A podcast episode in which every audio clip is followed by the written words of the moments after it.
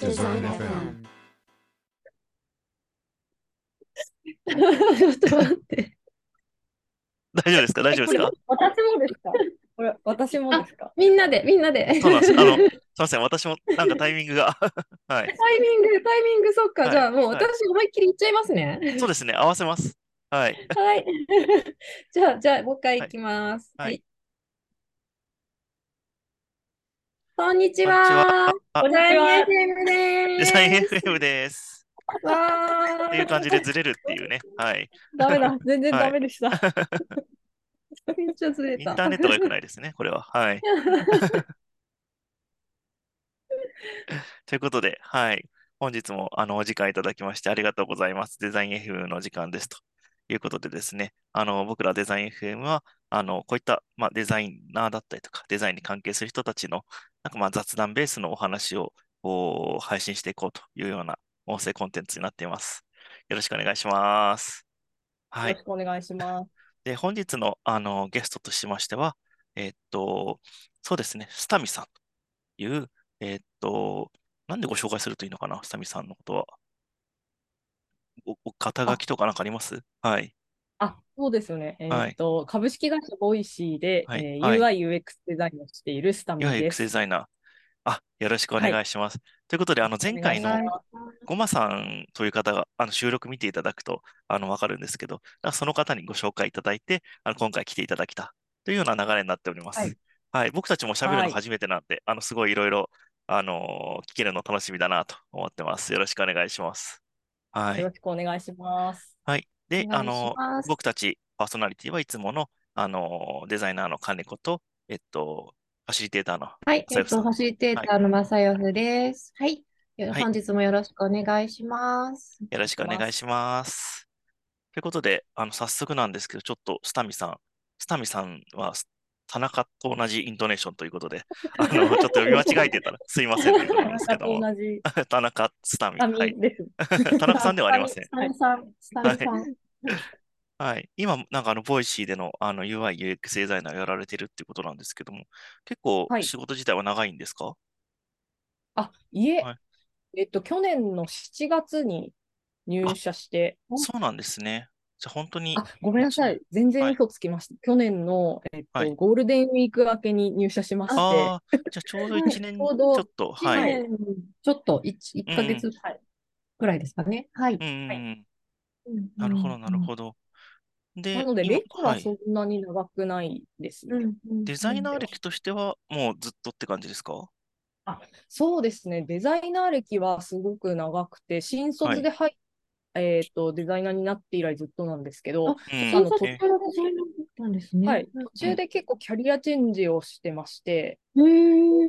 20代はもう本当にグラフィックデザインとか動画制作とかしてきていて、えっと、30代であのコロッとキャリアチェンジをしてこう UI をやるようになったりとか、はいはいはいは。はい本当なんかもっとその上流の何を作るかみたいなところを考えるところに、えー結構コミットするようになってますね。はいそうなんですね。あ、それこそ新卒の時はなんかどんなものを作られてたりとかしてたんですか？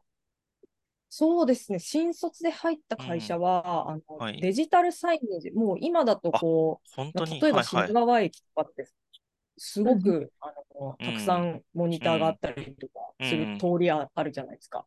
まあ、はいああいうものがななかったんですよね、当あ、時は。なかった当時。は。はいはいはい。はい。当時はなかったんですけど、あの、そういったものを作っている会社に入社しまして、はい。でそこに流すコンテンツも、あの、うん。自作している会社だったうんので、そこで動画作ったりしてましたね。あ、本当にじゃあ動画から、静止画からみたいな感じなんですね。街に置かれるデジタルサイネージ。うんうんううんん。あ、そうでした。うんうんうんすごい。そこから、じゃあ、ウェブに特化したのはどれぐらいのタイミングなんですか？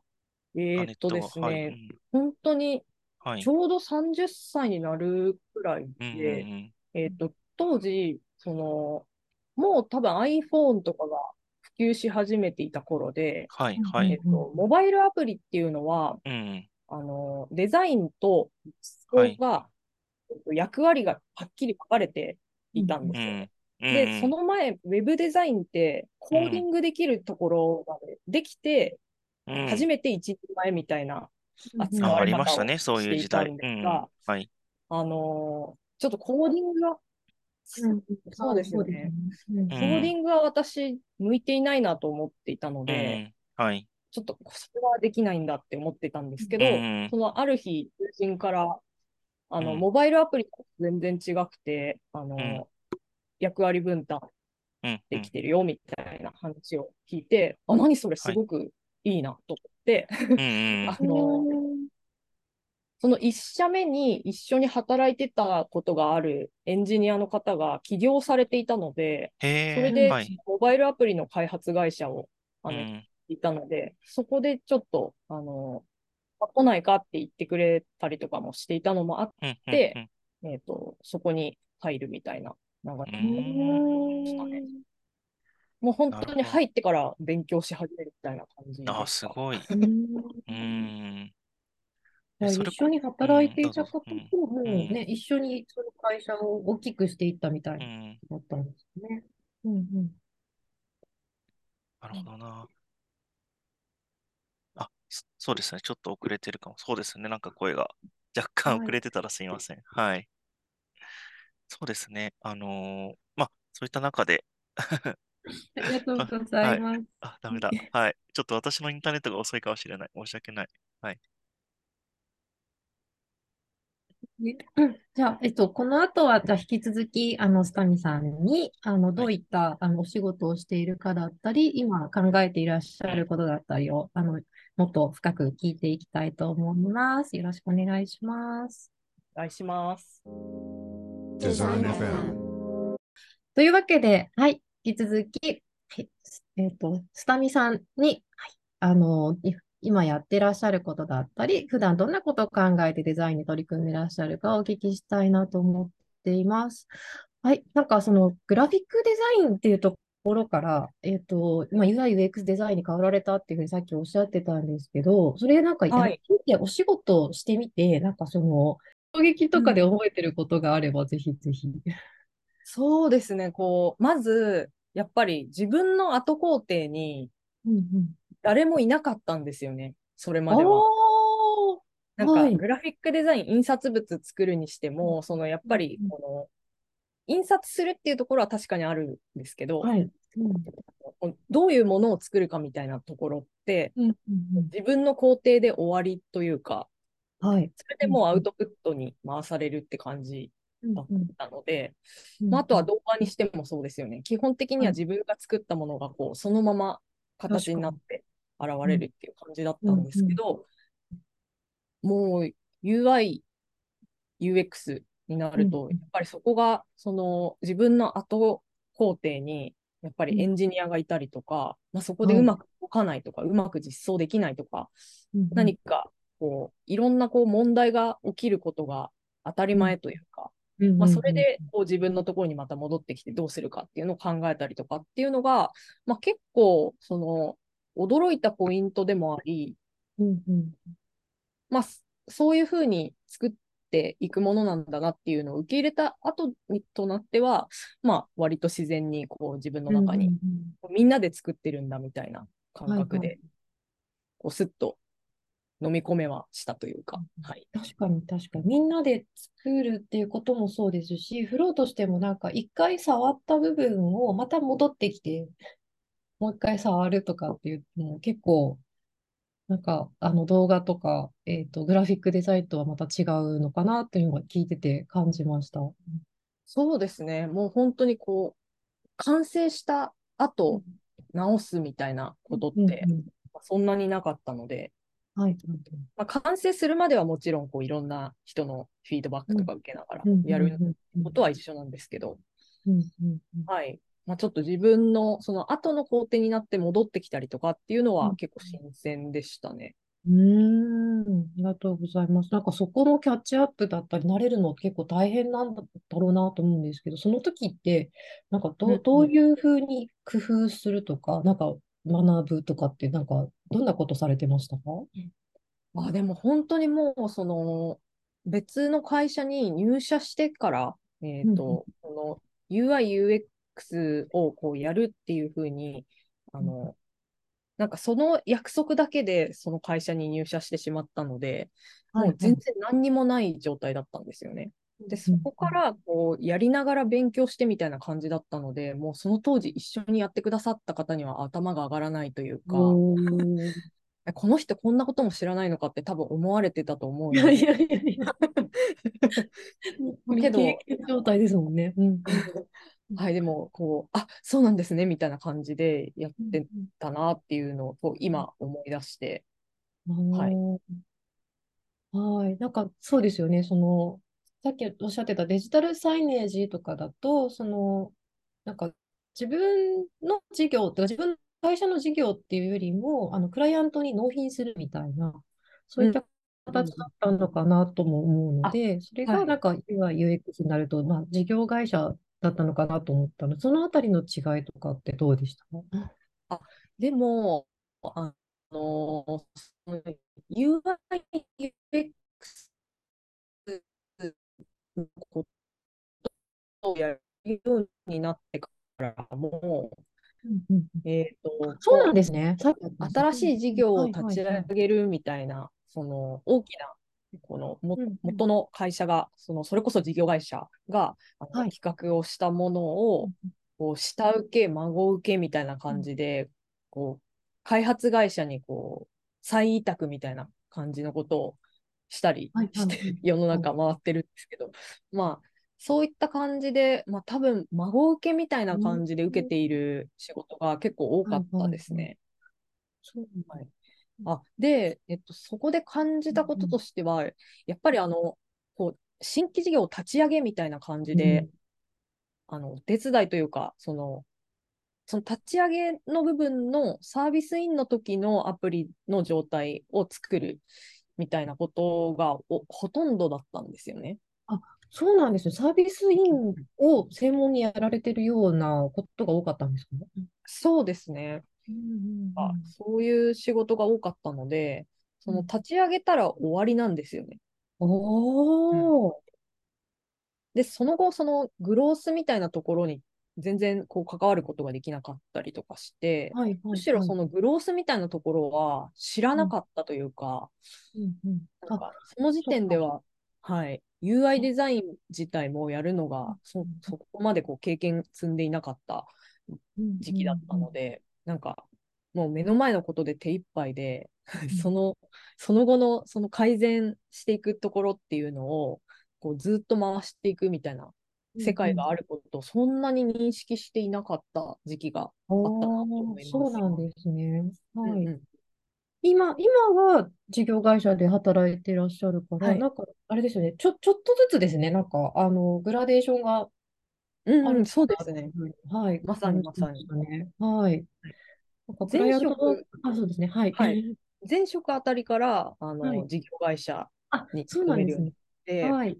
はいなんかそこでその事業を育てていくみたいなところにすごく面白さを感じるようになったというか、うんまあ、こうすればよかったみたいなものって結構あったりしたんですよね。そのクライアントワークやってる時でさえも。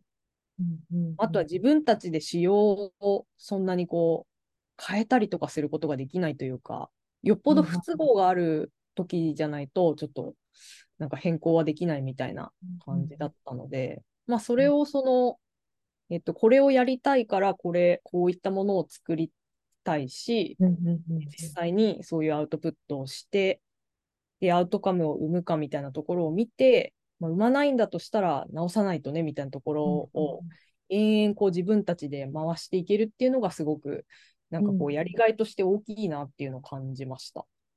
おーじゃあそこのなんか、ね、成長プロセスを自分で携わって中に入ってやってるってところにじゃあそこの手応えだったやりがいを感じられたっていうことがあったんですね。うんうんそうですね。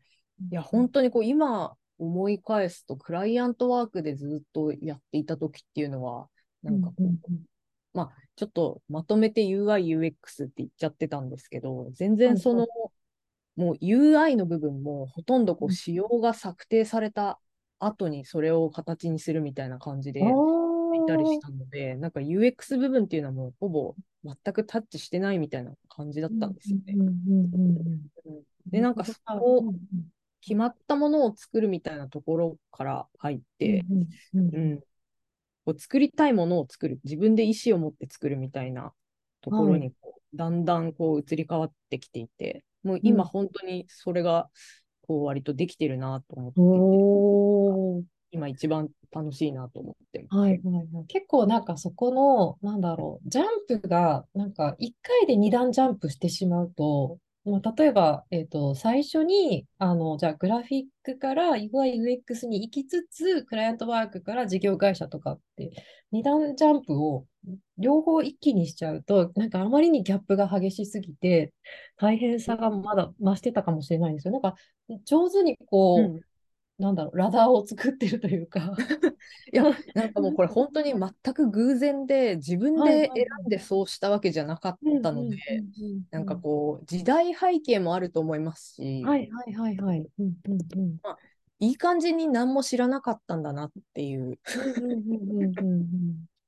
なんか、そうですね。なんか、あの、スタミさん素敵なのが、なんか、その知らなかったとか、わからなかったっていうことを、すごいさらっとおっしゃるんですよね。なんか、結構そこって、なんか、なんだろう。あの、私今、初めてお話しするにもかかわらず、すごいスルスル言ってくださるので、なんか知らないとかわからないっていうことって、なんか恥ずかしくて怖くて、なかなか人に言えない人がすごいたくさんいると思うんですよ。あそあれですかね、なんかこう、そういうこと言ってる人って確かにうんうんうん。発信をやられている方だと、あんまりいないかもしれないなって思うんですけど、なんか自分がダメなうんだけなのかと思ってました。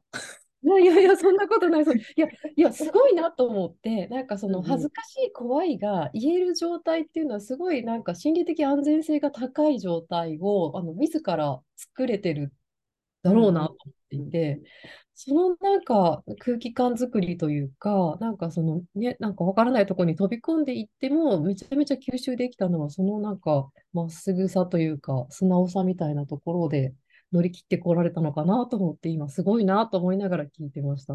あありがとうございます。なんかはい救われますね。あいえいえいえいえ。はい。なんかじゃあ今のお仕事の話も引き続きお伺いしたいなと思うんですけど、あ、金子さんはい大丈夫ですか？え、どうですか？なんかちょっとタイミングを伺ってたんですけど、これ遅れてます？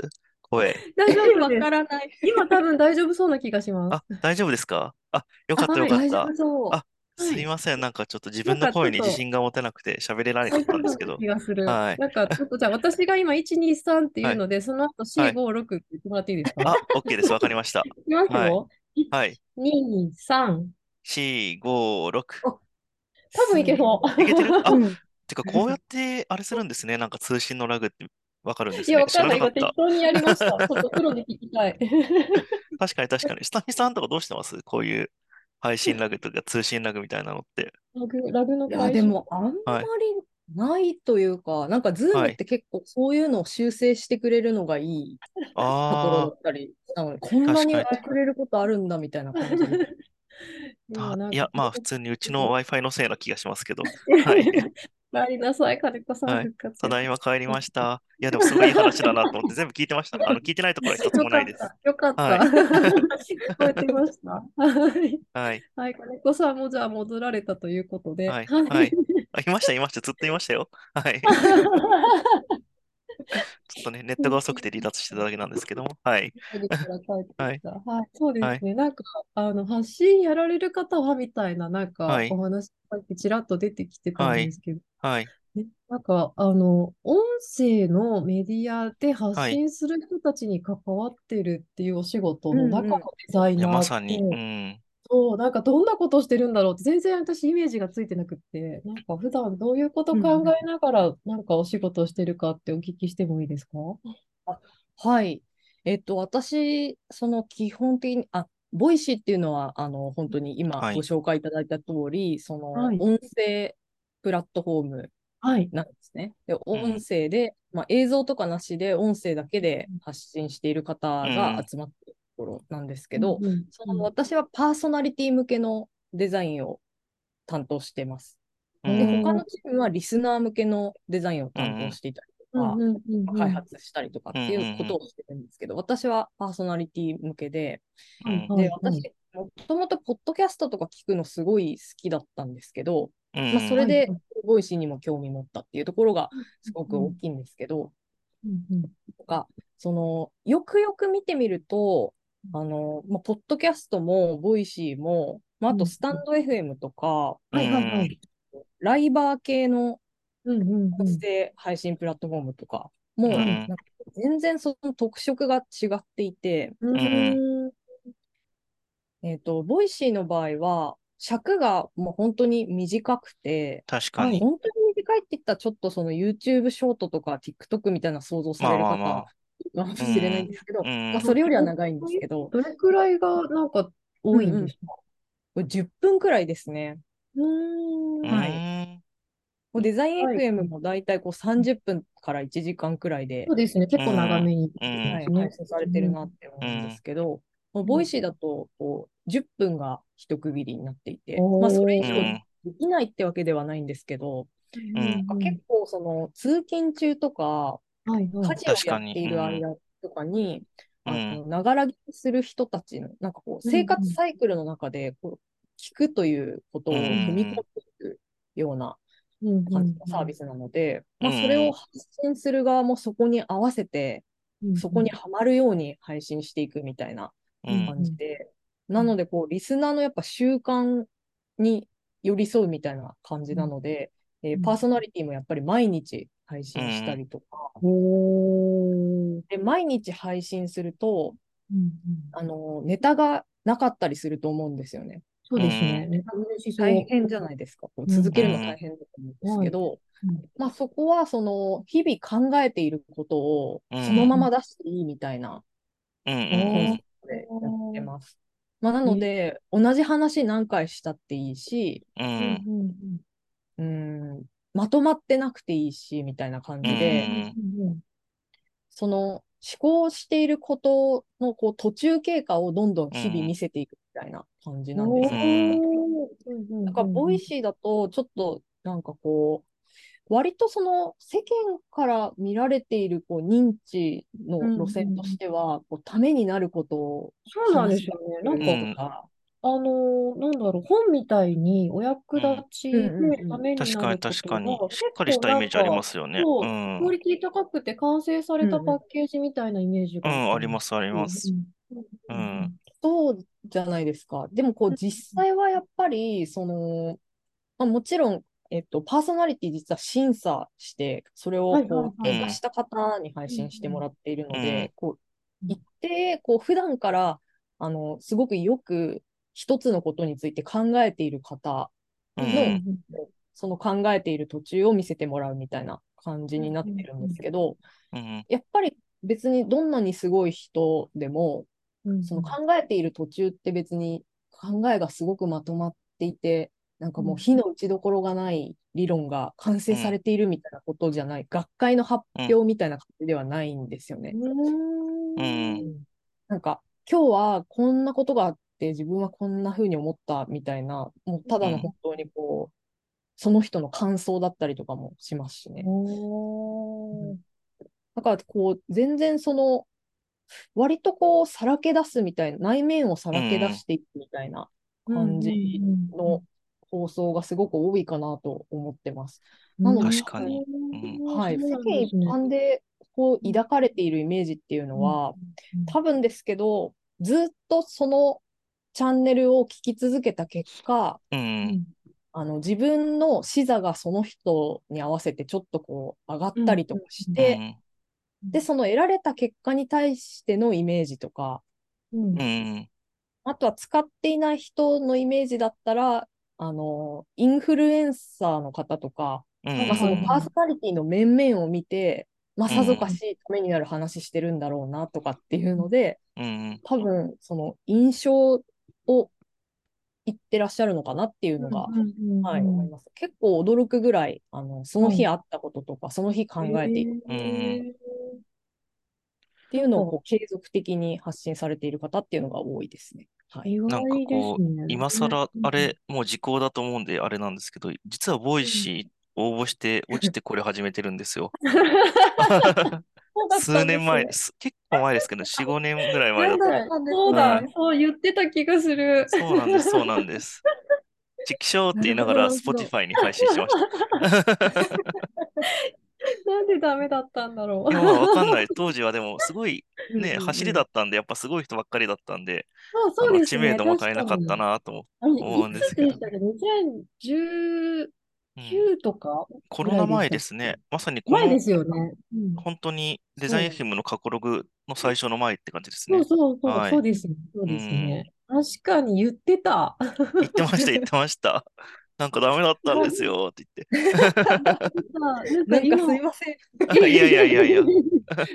審査あるんだみたいな。はい、うん言ってましたね。なんか今お聞きしてるとそうですうんね。なんか、あの、完成された書籍みたいなものかと思いきや、なんかプロフェッショナルの方の、何かの分野のプロフェッショナルの方の、なんか日常風景をなんか声で届けてるというか、なんか思考プロセスの、なんかもう本当に間のところ、なんか、うんうん。いい意味で間、間のところというか、なんかそういったところをなんか届けてるんだろうなっていうのがすごい聞いてて伝わりました。でもそれをデザイナーとして使いやすくするっていうのは、なんかどういうこと気をつけて、あの、パーソナリティの方のなんか管理するような画面って作ってらっしゃるんですか？そうですね。あの、まあ、毎日配信しようと思ったら、やっぱうん。りその、凝り出したらキリがないじゃないですか。うんうん。そうですね。うん。なので、なるべく手間をかけさせないっていうのと、やっぱりその先に継続できるように、継続的に毎日配信してもらえるようにみたいなところをすごく考えていて、あの、こう一見、まあそれだけかみたいな感じで私もその初め考え出すときは捉えていたところがあるんですけど、はいはい。うん。えっと、基本的にそのやっぱり声だけっていうところで、あのうん。YouTube とかよりかなり続けるハードルが低い状態になってうるんですね。ん。確かに確かに。うんうんそうですね。かつ、編集できないんです。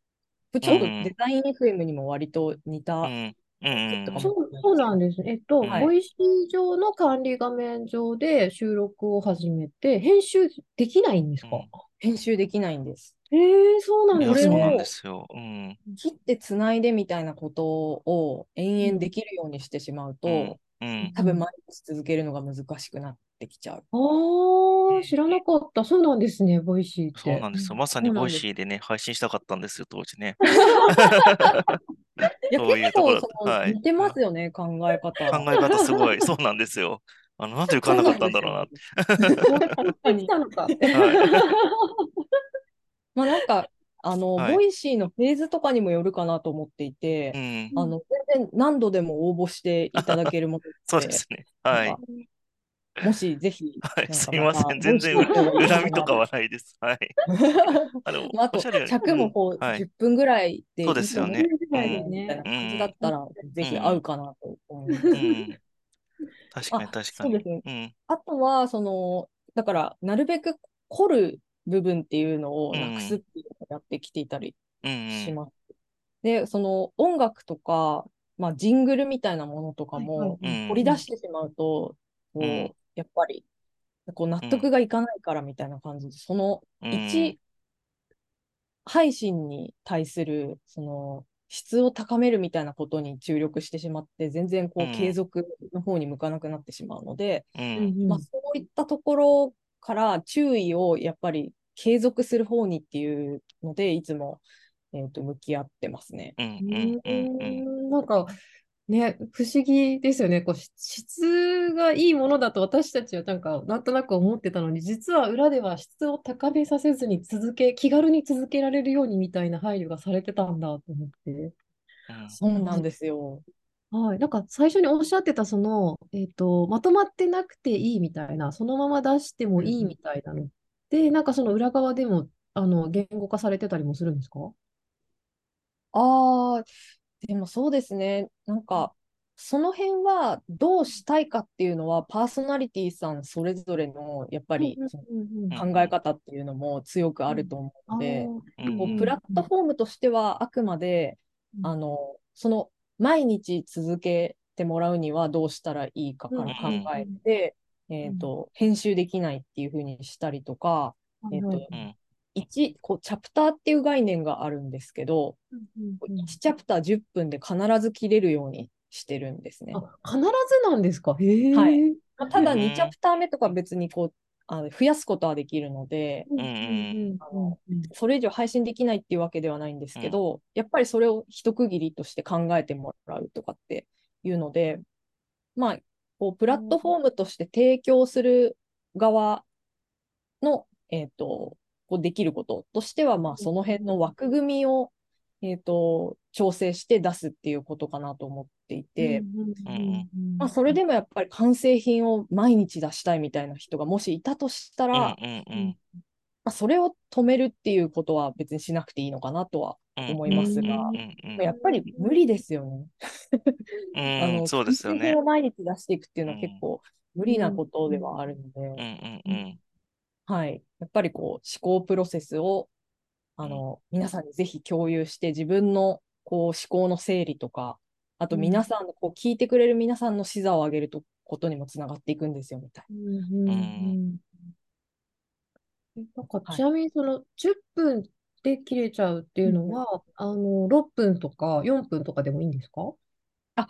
そうですね。それは、はい。あのーすごく短い方もいます。30秒とか。30秒 そうなの。はい。戦場カメラマンの渡辺陽一さんとかは本当に、はいはいはいはいあ。の、どうもみたいなやつから始まって、今はこういう状況です。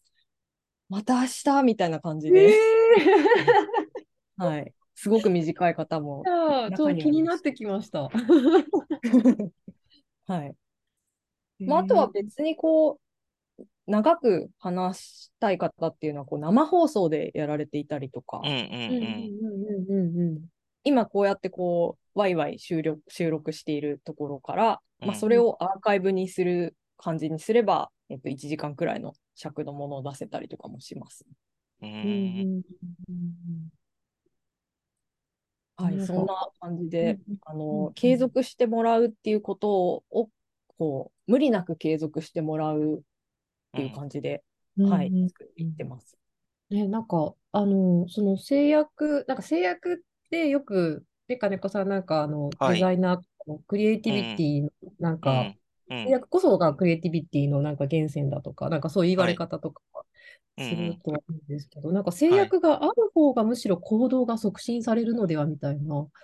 そういった仮説で動いてたんだっていうのは、すごい今、なんか、うんうんなるほどって、アハ体験みたいになってました。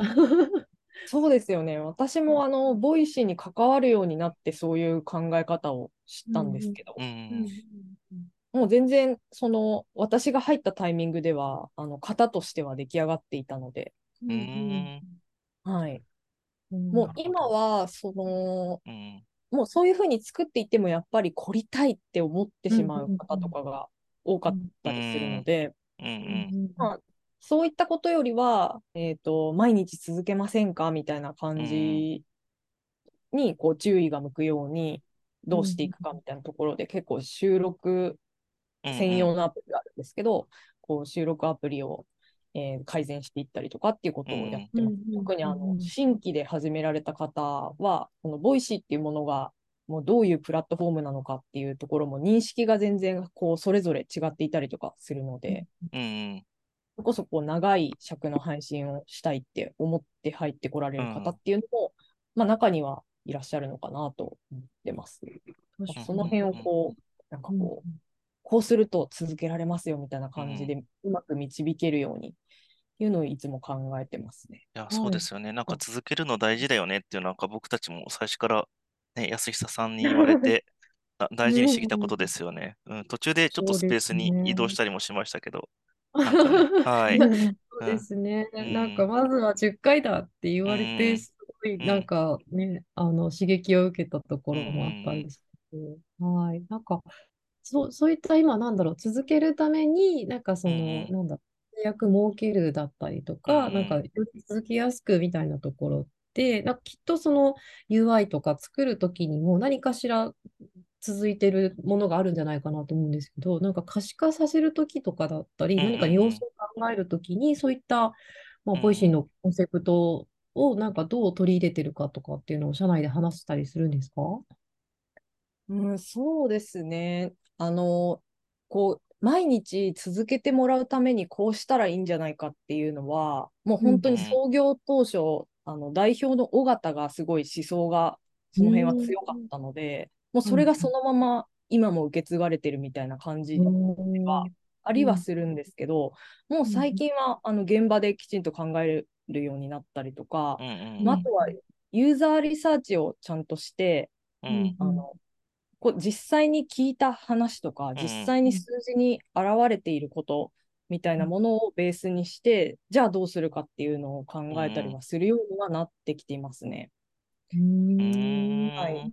まあ、なので、その結果、その、えっと、まあ、来れるポイントが少ないっていうことは、うん。まあ、もしかしたら、その、その人がこう改善したいって思っていることを全然できないようにさせている可能性も高いので、ああ、なるほど、なるほど。なるほうん。このど。辺ってこう縛り続けるのって本当にいいんだっけみたいなうんうもん。のを、うん。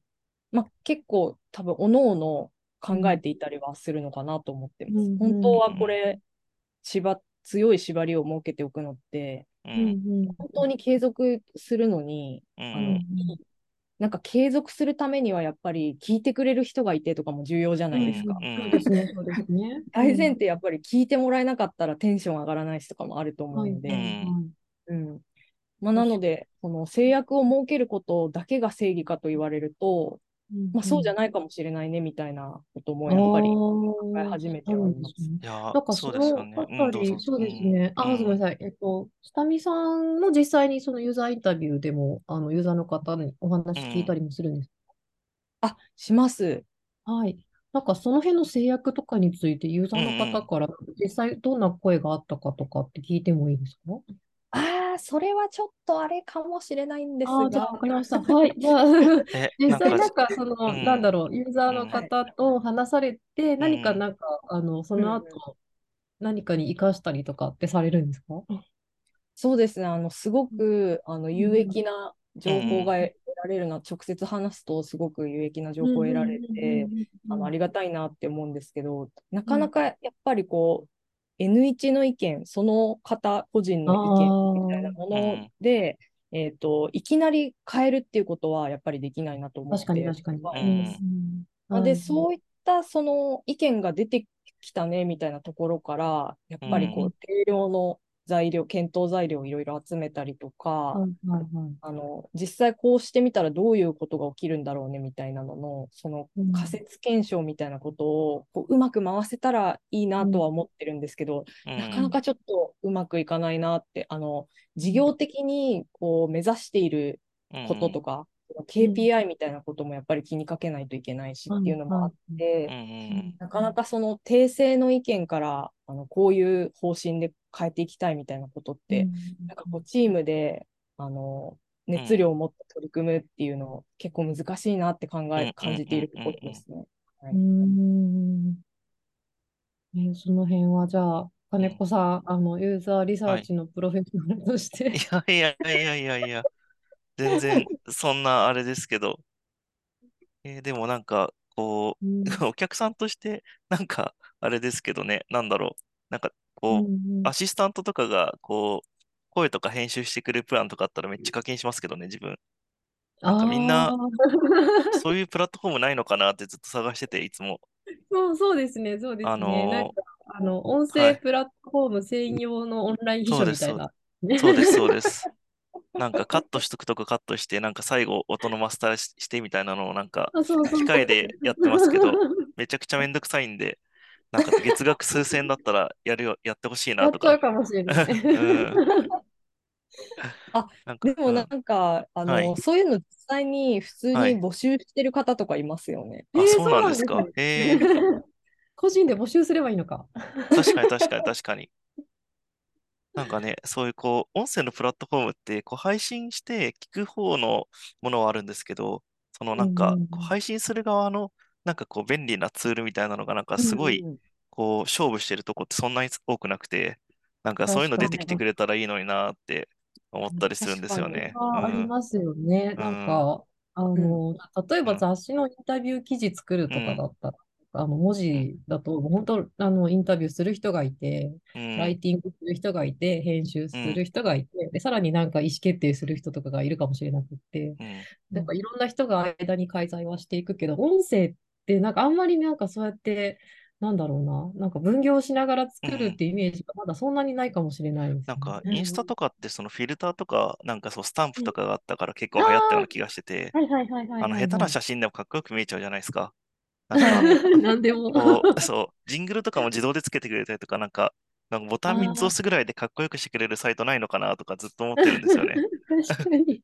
はい。あ、でももしかしたらそれやってるうんはいのスタンド FM かもしれないです。あ、そうなんですか。そうなんですね。BGM もすごいかっこいいやつしかなくて、うんあの、うんフェードイン、フェードアウトみたいなことも勝手にやってくれうて、ん。なんかジングルみたいなのも確か追加できたはずです。まあ、ただ、やっぱりうん、その、どこをどう切ってつなげたいかみたいなことって、なんか、そのうん編集視点がないと、うんこれちょっと人でしか判断できん、こう難しいところかなって確かにそうですよね。うんうんそれはもう本人の意思によるみたいな。うんうんうん かなと思っていて。まあでももしかしたらですけど、うんあの、ハイライトみたいな感じだったら、あ AI あ、ができそう。やってくれるとかそれ面白いですね確かに、面白いですね。なんなんか、うん1時間どうどうや適当にわーっと喋ってハイライトで10分とかまとめてくれたらめっちゃ面白いですね。う面ん。白いですね。えーハイライトのなんか抽出の仕方とかどうなるんだろうとかうんワクワクします。うんまあ、多分ですけど、こう何度も出てきている言葉みたいなところを中心にして、なんかアレンジするとかかなって。うん確かに。最近の AI とかようやくうまいですもんね。うん。そうですね。そうですよね。だから、その要約した箇所だけを切り抜いたうん。音声データをこうハイライトとして配信して、確かにうんで、まあ、じっくり聞きたい方は本編を聞いてみたいな感じのああ、わけだった面白い。ら、うん。めっちゃなんかいい感じですね、それ。うん 突然始まった、突然始まったブレストです。いやいや、なんか音声はこれから伸びると思ってるんですよね、そういう意味だと。うんうんそうですねね。。うん。いや、確かに、あの、やっぱ手間をかけないっていうのと、うんなんか知らないけど、いい感じになるっていうのがうん両立するっていうのは、これ最強なんですよ。そうなんですよね手間をかけたくないが、こう、かっこよくはしたい。うん、そこを勝手にやってほしい。確かに、い や確かに。本当にそれですね。うん。はい。うんなんなんだろう、ミーティング中の盛り上がったところだけ録音してくれて配信してくれるとか、なんか。うん。いいですね。あの、で、このミーティングに興味ある人は、うんうんまあ、見といてぐらいの感じで、ちょっあと社内なんか、カジュアル面談どうぞみたいな。確かに。いいね。いいかもしれないですうね。なんか、ん。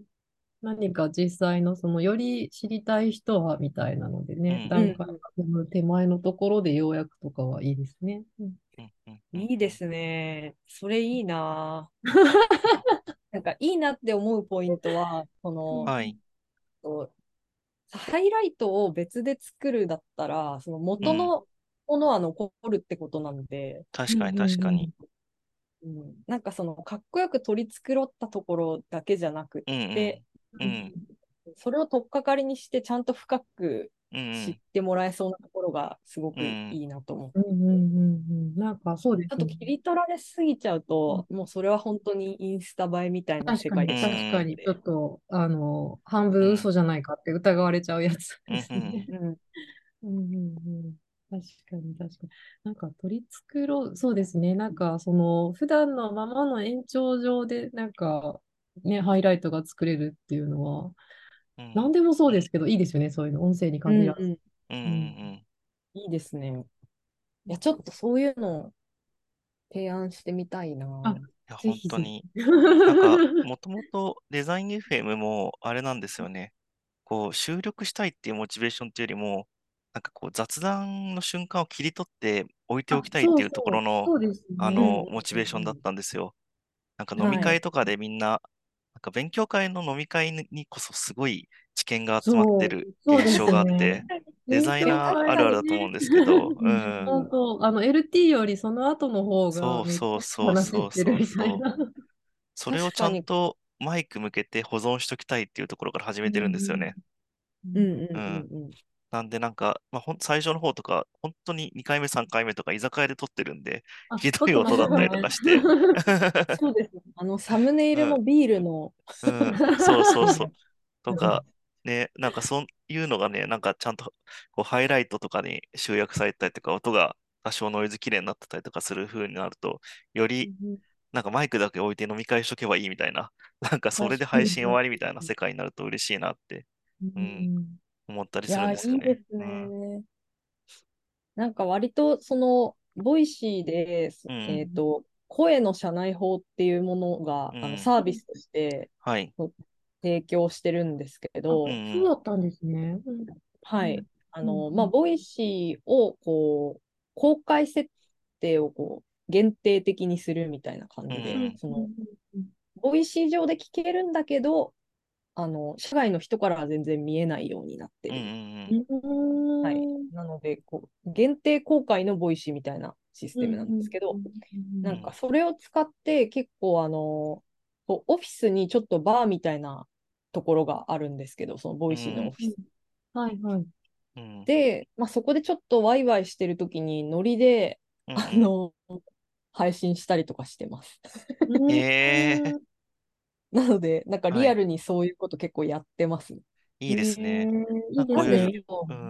あの、うんやっはいぱりそのハイライトになってないから、こううんアーカイブで聞いた人たちは、いや、うんこいつら酔っ払ってんなで終わってる。いや、そうなんですよ。すごいわかります。余計な話もいっぱいありますからね。うん。飲み会でお酒が入るとなおさら。うん。要するにってやりたいですよね。そうそううん要するに多分ね、うんみんな知りたいとこだったりしますもんうね。ん。いや、確かに。そうなんですよね。うんうんいいですね。なんか、イノベーションの種が落ちてましたねイノベー。ション、イノベーション。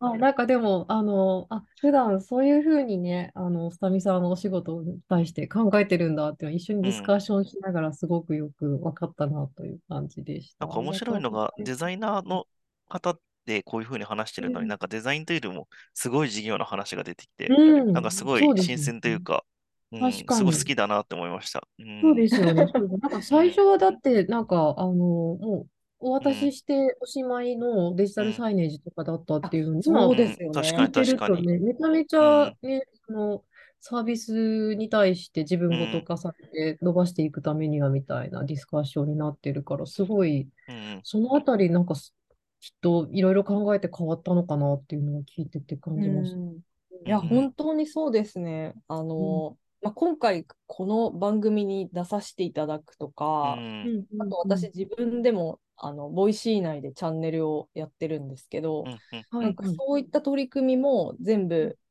あの、そのパーソナリティのことを自分が身をもって体験するというか、うん毎日続けるってこんなに大変なんだみたいなことうん。をきちんとあ知った上で、あの、その毎日続けてるわけではないんですけど、うんえっと、まあしょっちゅう配信するという体験によって、えっと、他の生活がどう変わるかみたいなところは、やっぱり実際にやってみないとーわからないうんっていうのと、他の媒体で、えっと、配信していても多分わからない。あの、ボイシーで配信をし続けている人ってこんななんだみたいなのを、やっぱりデザイナーが体験していないと、ちょっと、ま、まずいというか、まあ、よくわからないことが多すぎるなっていうので、やるようにはしてますね。はい。うんいやーやっぱうんり自身がその世界にどっぷり浸かるのってデザイナーとして結構大事ですよね。うんうんうんはいすごい思います。まあまずそこから。うん。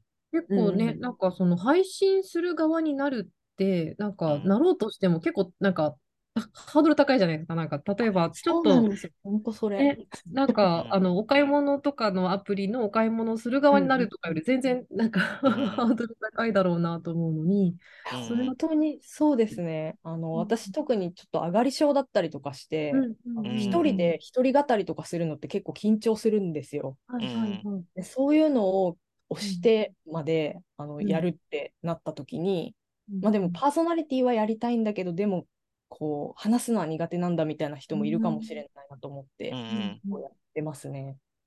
うんはい理解を深めるために自分のうん苦手すら乗り越えてユーザーにより近づこうとするすごいかっこいいなと思って。ありがとうございます。まあでも、あの、やっぱりこう、自分がやってるからみたいな感じで、でも自分の感じたこともあくまで、その N1 の意見、もう私がそう思った、あ、だからそれって個人の感想ですよねの中うん。から出ないというか、うんうんっていうことにはちょっと気をつけないといけないなと思ってますね。確かに確かに。なんかはいね、あの、それって個人の感想ですよね。だけど、うん。ね、なんか人間はあの感情を持つ生き物なんですよっていつも はい。まあ、そうですね。なので、やっぱり自分が思ったってことは、他にもそういうふうに思ってる人いるかもしれないんで、あそうそうそう。うんそこからきちんと、その裏付けを取りに行くというか、うんうんうんうんうん。じゃあアンケート取ってみたいなことに、うんこう、しっかりつなげていくみたいな取り組みをしていきたいですよね。うんうんそうですね。そのなんか気持ちの動きだったら難しいな、続けにくいなだったうんうんり、うんなんか恥ずかしいなだったり、そういったんんことを実際にね、なんか体験されてるかどうかでも、なんかその、うん。なん解像度全然違ってくると思うので、そこうんをやられた上で他の裏付け、定量だったりとか、ね、うんうん。なんかもう少し大きめの調査だったりとかっていうつなげられるっていうのはすごいうんそうやって作っていけるっていうのは、なんかめちゃめちゃ多分なんかこの、なんだろう、デザインに対する向き合い方変わったんだろうな、って言いながら聞いてましたね。あれすごい変わりましたね。もう、だからうん、新卒で働き始めた頃の仕事って、もう今で言うところの、例えばこう、バナーを作るとか、うんうんうんうんうん。あの、そうですね、何か告知用の映像を作るみたいなことも、ボイシーに入ってからはやったことないかもしれないんですけど。もう、、もはややってないんですね。ね。あそうですね、そのバナーを作るとかももはややらなくなりました。うんなんか、それをやっていると、もうそこにすごいリソースを割かないといけなくなっちゃったりとかするので、もう割り切ってそこは人に頼みましょうみたいな感じで、うんうん今はちょっとその体験設計のところにあのうんうんうん注力させてもらったりとかしていて、ありがたい環境ですね。うんうんうん。うんなんか最近だとアウトプットとかはどんなものが多いんですか？それをすると、ちょっと時間もあれですけど。うん。はい、あの、アウトプットは結構その新規でパーソナリティを始めますという方に向けて、うんあのままずはこれをやってみましょうみたいなことで、うんうん。なんかウェルカムコンテンツみたいな。んそうですね。例えばこう、なんかパーソナルトレーナーみたいな人がいる気分で取り組んでもらえるような感じだったりとか、ううんうんんうん。うん。まあ、語学学習うん。とか、まあ、そういったそのトレーニングみたいなところうんうん。からこの着想を得たような、はい、そのパーソナリティとしてこのオンボーディングの一環でこうトレーニングをあーはいはいはい。感じの機能うんを実装したりとかっていうところはやりました。うんうんはい。まあ、とは、はい、大全事然違う範囲の,、あのリサーチとかも結構やったりしてましたなかなかアウトプットに結びつけるのって結構厳しいいなや、そうでって思っちゃすよね。うんうん。うん。はい。結構そういう体験設計の、なんでしょう、こう、アウトプットって何なんだろうとかって結構みんなで、うんね、話したりすることも多くて。うんはい、ありますよね、それは。うん。うん。ありがとうございます。じゃあ、ん。はい、次はい。のまとめのところで振り返りながら、はい、今日の、はい、でテーマに振り返りながら、あの、お話を引き続きしたいと思います。ありがとはい、うございありがとうございます。ます。Design FM.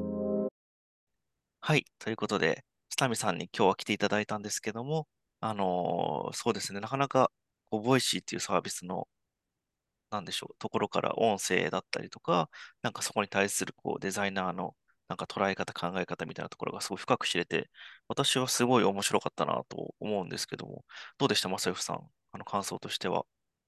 はい。なんか、めちゃめちゃ面白かったし、あ、 Voicy ってそうなんだ、みたいな、もういろんな、うん。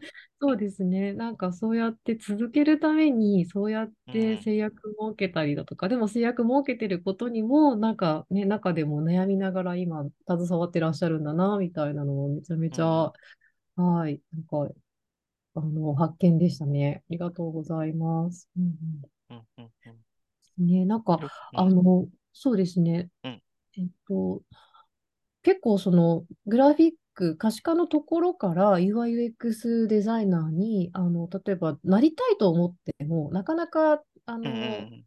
なりきれない方とかもいると思うんですけど、なんか、うん。もしそういう方に何か一言アドバイスするとしたら、なんかどう、どういうことを、下見さん、あの、おはい。伝えしたいことってありますか？そうですね。これちょっと難しいところですね。あの、私、ただのラッキーで、いやいやいやいや。いやていいや。こう、たまたま知り合いがとかで、その未経験でも受け入れてもらえたみたいなところが、うんもううんうん本当に、こううただのん。ラッキーだったなって、あの、最近もちょっと別の機会に振うり返るん時があってうん思ったんですけど、うんうんでもやっぱりそうですね。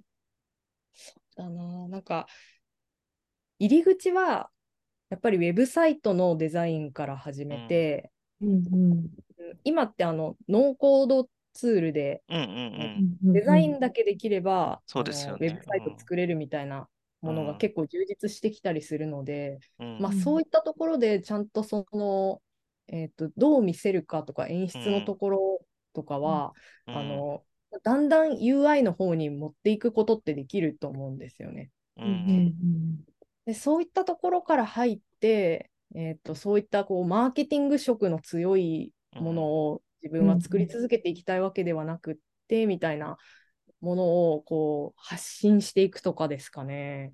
うんうん、なんかこういうものを作りたいんだみたいなことをこうう発信していっん。たり、この、うんまあ、こう公に発信していくというよりは、あの実際にそういう仕事をしている人に話しに行くとか、うんうんそういうこう地道な活動とかで、うん。だんだんこう小さなチャンスを掴んでいったりとうんかするものなのかなっていや、思ったりし本当ます。に発信大事ですよね。なんか昔聞いた言葉でいい言葉だなって思ってるのっうて、んうん運って打席数だよねみたいな話をしていて、結はい局はいみんななんかこう0.1%なのか1%なのかわかんないですけど、うん運は持っていて、その代わりなんかその可能性の中で何回人と会ったかとか、あの発信して、なんか何人の人が届いたかとか、なんかそういう結局持ってる運とその打席数の掛け算でチャンスってあるから、で、運は変えれないけど、その打席数みたいな編集は自分で変えれるから、そこを増やしていくといいよみたいな話を聞いたことがあって、なんか、うんうんあの、それこそスタミさんって本当に運だなってさっきおっしゃったと思うんですけど、なんかそうやってなんかはいいろんなつながりが思ってらっしゃったからとか、なんかその、いろんな方でそういうこと言ってたからとかっていうの絶対あると思うんですよね。うん。なんで、なんかこう、やっぱり、なんか興味あることはちゃんと言葉にししてねかいかなきゃいけないし、なんかそういったことをなんかこう、みんなと話していく。こ今日もそうですけど、こういう会話を通して、あのーなんだ、言葉にしていくのってすごい大事だなって改めて感じました。うん。そうですね。いや、最後のこのまとめのお時間、すごい、うんなんか、そういう人に届いたら、うあ、ん。なんか全然自分も諦めなくて、その行きたい方向に行くことってできるんだみたいな感じに思ってもらえると、すごい、そう、そうですね。本当にそうですね。ね、うんあの、下見さんがなんか小さなチャンスをみたいな、あの、言葉をおっしゃってたんですけど、なんかその、やったことがない、その、最初のお友達が立ち上げられたっていう開発会社での UI/UX にしても、なんかその先の、まあ、行動にしても、なんか結構その、自分でその身を置く場所というか、打席で言うと、チームだったり、一緒にバットを振る相手っていうのを、なんか思い切って飛び込んでるところがあるなと思や、っていそうですて、よね。うん。ね、にその、そこ飛び込むの結構勇気がいるところだろうなと思うんですけど、めちゃめちゃ迷惑かけましたからいやいやね。あ、そうなん、実際どうだったんですか？はい。いやいやいやめいや、ちゃめちゃ迷惑かけました。あの、だから、はい。常識のない人がやっぱりポンと入ってくるっていうことになるので、受け入れる側からすると。うんめちゃめちゃ迷惑かけたと思うんですけど、うんあのなんかそれはちょっと今後社会を良くしていくことで還元しますねみたいな感じで あの出世払いでみたいな感じでちょっと借金させてもらったっていう。いやいや、でもなんかそういう人が入ってくるの拒み出したら業界シュリンクしちゃいますからね。なんか。そう、です、うんそうですね。格闘ゲームみたいなもんで。うんね、その状態でもしっかりなんかね、あの続けられてこれたっていう、で、そこから切り開いてこられたっていうのは、うん本当に、あの、もうなんか大変な思いもされただろうなと思うんですけど、その中でもね、なんか続けてこれたそこのパワーっていうのは、いや、かっこいいなと思って、はい、今聞いてましたね。しかも私の責任はあの辞めずに全うすることかもしれないなって今思いましああ、た。すごい。かっこいい。それってなんかこう、どういうところから生まれた言葉なんですか？原点としては。うん。そんな、え、あの時あんなに迷惑かけられて、それでも教えてやったのに、辞めるとか何なんだよみたいに思う人が生まれないようにし、しする。ああ、覚悟みたいなとこなんですね。面白い。あね、まあ、なんかそのたくさん教えていただいたりしたっていうことをしっかりなんかあの感謝があってそこに対するっていうことを結構あの強めになんか意思を持ってるんだろうなっていうのは感じたので、うんそうです。だからこそこは、そね、はい、はい。もう、そうですね、恩返しとしてやっていきたいなと思います。うんうんうんありがとうございます。恩返し、恩返しのデザイン。はい確かに。タイトル何にしましょうかね。そうですね。これちょっとこの後はいもうちょっと考えたいですけど。そうですね。なんか、確かにうんやめずに全うする恩返しのデザインみたいな、かっこいいですね。うん ちょっと昔話みたいな感じになってきましたが。はい。はいありがとうございます。じゃあそうですね。今日は、はい。うん。はい。ボイシーの UI/UX デザイナーのスタミさんにここまでお話を聞かせていただきました。最後、金子さん、はい一言、一言いただいていいですか？私ですか？あ、でもそうですね。あのーなんかこういう、なんか音声のメディアやってるし方とこういうふうにお話しするのって、実はデザイン FM でやってて初めてだったような気がするんで、ですうね。ん、なんかすごい面白いなと、なんかこう、ね、デザイン FM をどういうふうに進化していこうかとか、ちょっとこの後相談したいですね。はいそうですね。確かに。相談したい。はい。いや、本当にありがとうございました、スタミさん。あはい、また今後ともよろしくお願いいたします。ありがとうございよろしくお願いしおます。願いします。